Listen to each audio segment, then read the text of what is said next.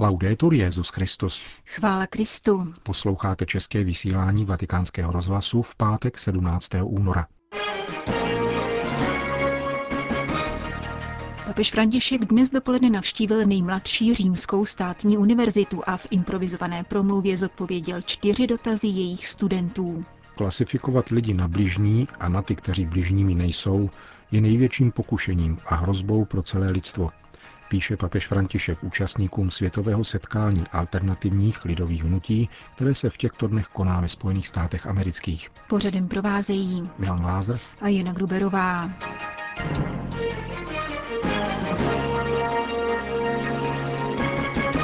Zprávy vatikánského rozhlasu. Řím. Dvě fakulty s 12 katedrami, 40 tisíc zapsaných studentů a 25 let od založení. Taková je třetí římská univerzita, mladé akademické a vědecké pracoviště, které dnes dopoledne jako vůbec první státní vysokou školu v Římě navštívil papež František. Díky příznivému předjarnímu počasí mohl římský biskup oslovit celou akademickou obec zhromážděnou v átriu moderní budovy rektorátu, která stejně jako všechny ostatní sídelní objekty univerzity vznikla využitím opuštěných průmyslových areálů. Právě vztah k okolnímu kontextu, nejenom urbanistickému, nýbrž společenskému vůbec, je charakteristickým rysem Třetí římské univerzity, jejím takzvaně třetím posláním – zdůraznil v úvodním pozdravu rektor univerzity architekt Mario Panica. Po něm následovaly otázky čtyř studentů, dvou mužů a dvou žen. Svatý otec poděkoval za pozvání na nejmladší akademické pracoviště v Římě, které před 15 lety navštívil také jeho předchůdce, svatý Jan Pavel II. Vzdělání a akademická formace nových generací jsou zásadně důležité pro život a rozvoj společnosti. Přečetl pak první větu z připravené psané promluvy, kterou v zápětí odložil, protože, jak řekl, raději zodpoví pronesené otázky z patra.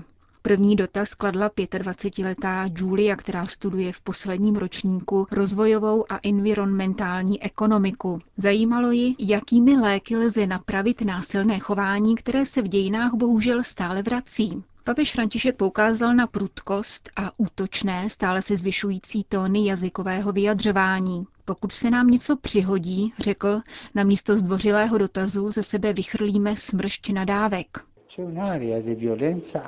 V našich městech vládne atmosféra násilí a životní chlad a uspěchanost přispívá k násilí v domácím prostředí. Častokrát si doma zapomínáme popřát dobrý den, jen se odbydeme letným anonymním pozdravem.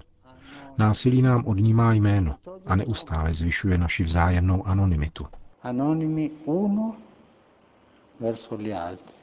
Do našich vztahů se vkrádá bezejmenost, pokračoval papež. Z lidí se stávají věci. Toto násilí narůstá až do té míry, že dosahuje světové úrovně a proto dnes nikdo nemůže popřít, že procházíme nesouvislou třetí světovou válkou. Je nezbytné stišit tóny, méně mluvit a více naslouchat, doporučil papež František. Existuje mnoho léků proti násilí, avšak prvním z nich je srdce, které umí přijímat názory druhého člověka. A ještě předtím o nich diskutovat, vést dialog, díky kterému vzniká přátelství, včetně sociálního smíru. Když se někdy v novinách dočtu o vzájemných urážkách politiků, pomyslím si, jak hluboko politika klesla a nakolik se vytratil smysl pro budování společnosti a sociálního soužití. První zásadou dialogu je naslouchání. Nikoli jako ve volebních kampaních či televizních diskusích, kde oponent vyrukuje z odpovědí ještě dříve, než předchozí mluvčí domluví. Je třeba vyčkat, dobře si vyslechnout mínění druhého člověka, zamyslet se nad ním, zeptat se, když něčemu nerozumím, a teprve potom odpovědět. V tom spočívá trpělivost dialogu. La del dialogo. Výsostným prostorem rukodělného dialogu a diskuse je odjakživa právě univerzita, vyzdvihnul římský biskup, a ta ve své akademické otevřenosti dokáže vstřebat různost názorů. Varoval však před elitními, ideologicky zaměřenými pracovišti, která vychovávají hlasatele určité ideologie. Něco takového není slučitelné s univerzitou, kde chybí dialog, konfrontace, naslouchání, úcta ke smýšlení druhých, přátelství, radost ze hry a sportu, tam nelze mluvit o univerzitě. Docházíte na univerzitu, abyste se něčemu naučili ale ještě spíše proto, abyste žili, prožívali pravdu a pátrali po ní, zakoušeli dobrotu a usilovali o ní, vnímali krásu a snažili se ji nalézt. Pravda, dobrota a krása. E Další dvě otázky se týkaly vztahu Římské univerzity s okolním světem. 23-letý student práv se ptal, jak navrátit původní smysl pojmu Roma communis patria, tedy Římu nahlíženému jako jedinému domovu a rodině. Zatímco posluchač na katedře informačních a komunikačních technologií mluvil o stále zmatenější informovanosti v globalizovaném světě, šířené zejména po sociálních sítích. Student, činný ve vysokoškolské pastoraci, se ptal, jak se dnes může připravit na to, aby se stával činitelem intelektuální charity a konstruktivně přispíval k obnově společnosti. Máme neustále usilovat o jednotu, odpověděl papež František. Jednota se tvoří v rozdílnosti. Žijeme v době globalizace, o které pomíleně smýšlíme jako o zahlazení veškerých odlišností. Myslím, že skutečným nebezpečím dnešního světa je chápat globalizaci jako uniformitu, která je skázonosná, neboť od ní má schopnost diferenciace. Pokud budujeme pravou jednotu v rozdílnosti, lze hovořit o komunis patria, protože sice tvoříme jeden celek, avšak v rozmanitosti a rozlišení.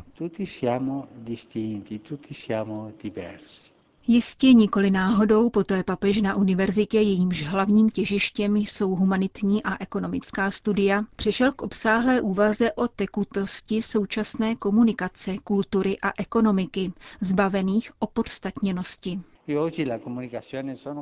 Dnešní komunikace sebou nese nebezpečí, že nenajdeme potřebný čas na vstřebání informace a zamyšlení. Je nutné zvyknout si na tuto rychlost, avšak bez toho, aby mne ochudila o schopnost svobodného úsudku. Povrchní a zrychlená komunikace totiž může nabít tekutosti, tedy ztratit podstatu. To není můj, níbrž Baumanův termín. Naším úkolem je přeměnit tekutost v konkrétnost. In Římský biskup poukázal zejména na tekutou, tedy konkrétní prací nepodloženou ekonomiku. Právě takový čistě burzovní model vede ke ztrátě pracovních míst, doložil papež na vyprávění svého přítele, argentinského podnikatele. Pověděl mi, že se vydal na návštěvu se svým známým, který žije v Kanadě. A ten mu ukázal, jak přímo ze svého počítače uskutečňuje obchodní operace – a během deseti minut si několika finančními transfery dokáže vydělat 10 tisíc dolarů. Když se ekonomiky zmocní takováto tekutost, práci se odnímá její konkrétnost a také se zbavuje důstojnosti. Když mladí lidé nemohou pracovat, nevědí, co dělat.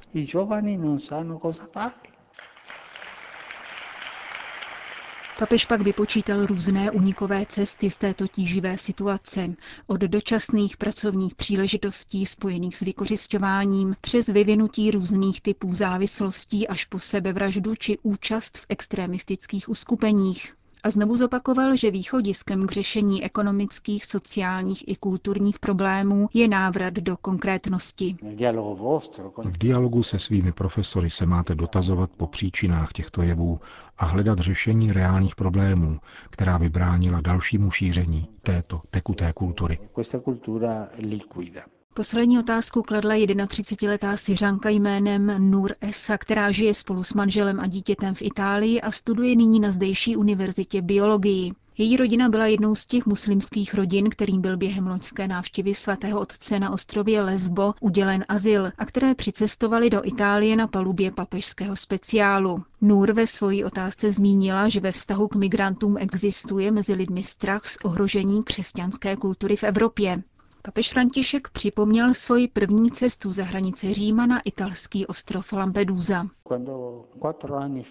Když jsem se téměř před čtyřmi roky vydal na Lampedusu, protože jsem cítil, že musím, byla to moje první cesta. Fenomén migrace začínal. Nyní je to každodenní záležitost. Jak je třeba migranty přijímat? Především jako lidské bratry a sestry. Jsou to lidé jako my. Každá země musí zjistit, jak velký počet je schopna přijmout, je pravda, že nelze přijímat, pokud k tomu nejsou možnosti. Všichni však mohou něco dělat. Nejde však jenom o přijetí, ale také o integraci. To znamená přijmout a snažit se integrovat. Nejprve se naučit jazyk, hledat práci, bydlení Je zapotřebí organizací, které by se věnovaly integraci. Jako příklad zmínil papež 25 dětí z rodin, které přijeli do Itálie spolu s ním z ostrova Lesbo a s nimiž se po třech měsících setkal ve Vatikánu. Všechny mluvili italsky, protože děti se učí rychle, dodal. Toto je integrace. Většina jejich rodičů už měla práci a každá rodina měla jednu osobu, která je v této integraci doprovázela. Přinášejí také kulturu, která je bohatstvím pro nás. Musí však přijmout také naši kulturu a uskutečňovat kulturní výměnu. Respekt, tak se odstraňuje strach. Bohužel existují smutné příklady, kdy integrace nefunguje. Papež v této souvislosti zmínil vykonavatele teroristických útoků, kteří se narodili v Evropě, ale nebyli integrováni, nýbrž žili v getu. V Evropě však podle papeže existují země, které dávají dobrý příklad integrace. Jmenoval Švédsko, které přijalo mnoho uprchlíků z latinskoamerických diktatur a kde migranti tvoří desetinu tamního obyvatelstva. E a když je tomu tak, tedy přijetí spolu s integrací, pak migrace není ohrožením. Přijímá se jedna kultura a nabízí se druhá. Toto je moje odpověď na strach.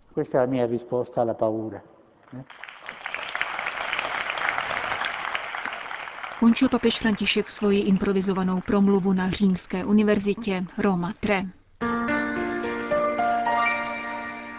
Vatikán, Spojené státy americké. Milosrdní Samaritáni zachrání svět, to znamená ti, kdo mají autentickou schopnost být bližními těch, kdo strádají. Nikoli pokrytectví těch, kdo si plní kapsy a stylově ignorují sociální nešvary, aby pak manipulovali myšlením druhých, když tyto nešvary výjdou najevo a nelze se už tvářit, že neexistují. Často se tak děje, když se mluvčími periferií stávají vybrané elity. Těmito zžíravými slovy papež František demaskuje poruchy toho, co nazývá vládnoucím paradigmatem a ekonomickým systémem, který způsobuje lidské rodině enormní utrpení, v písemném poselství adresovaném účastníkům třetího světového setkání alternativních lidových hnutí v kalifornském Modesto. Petrův nástupce ve svém dopise komentoval podobenství o milosrdném Samaritánovi. Rány způsobené ekonomickým systémem, jehož středem je bůžek peněz a který často jedná brutálně jako lupiči ze zmíněného podobenství, byly zaviněně přehlíženy. Píše papež a denuncuje elegantní styl používaný k opakovanému odvracení zraku pod zdáním politické korektnosti nebo ideologických trendů, Zprostředkovává se bezdotykový pohled na trpící lidi v přímém přenosu. Pronášejí se zdánlivě snášenlivé promluvy plné eufemismů, ale nepřistupuje se k žádným systematickým krokům, které by hojily sociální zranění a čelili strukturám, které odsouvají bratry z cesty. Jde o morální podvod, píše dále papež. A dříve či později vyjde najevo a rozplyne se jako vidina. Ranění existují, jsou realitou, Nezaměstnanost je reálná, stejně jako násilí, korupce, krize identity, vyprazňování demokracie a ekologická krize. Na každý pád nelze gangrému tohoto systému kamuflovat věčně, protože dříve či později začne zapáchat, čteme v papežově listu.